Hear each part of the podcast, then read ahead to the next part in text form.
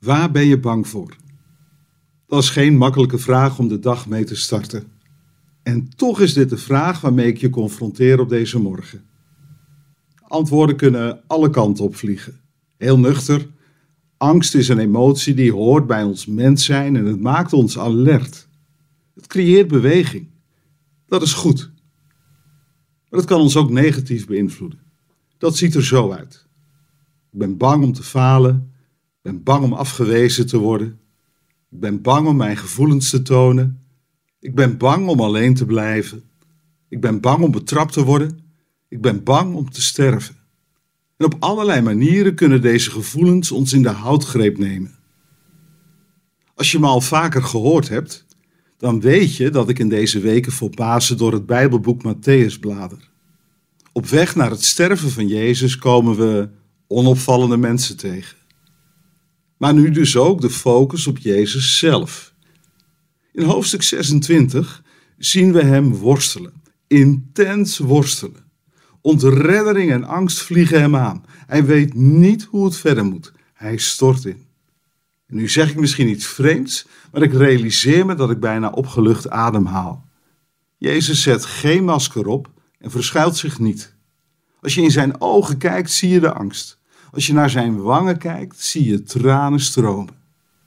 En ik weet best dat we onze angst niet zomaar één op één met de worsteling van Jezus kunnen vergelijken.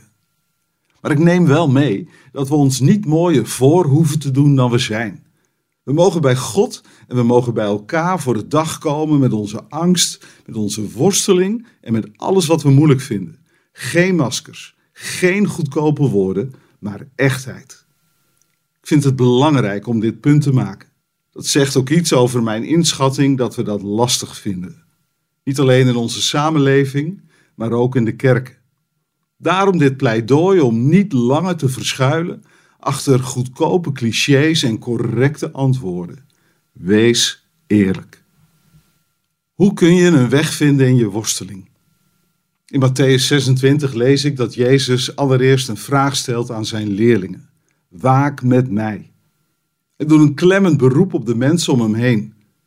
En ze zijn zo dichtbij dat ze kunnen zien wat er gebeurt. Ze zien dat Jezus ook zelf bidt. Hij laat zich op de grond vallen, huilend en bevend.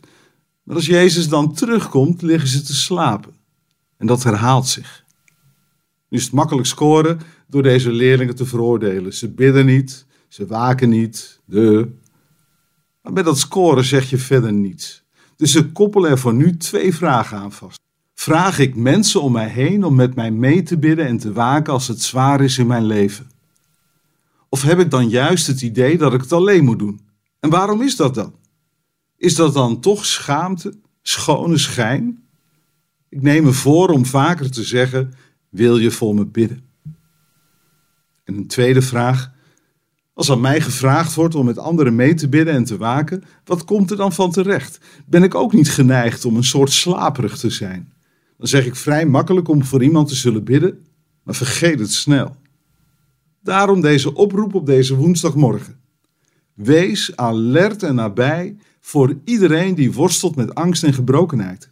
Concreet, misschien ken je iemand die veel zorgen heeft. Doorbreek dan de slaperigheid en geef hem of haar het gevoel dat je meebidt en waakt.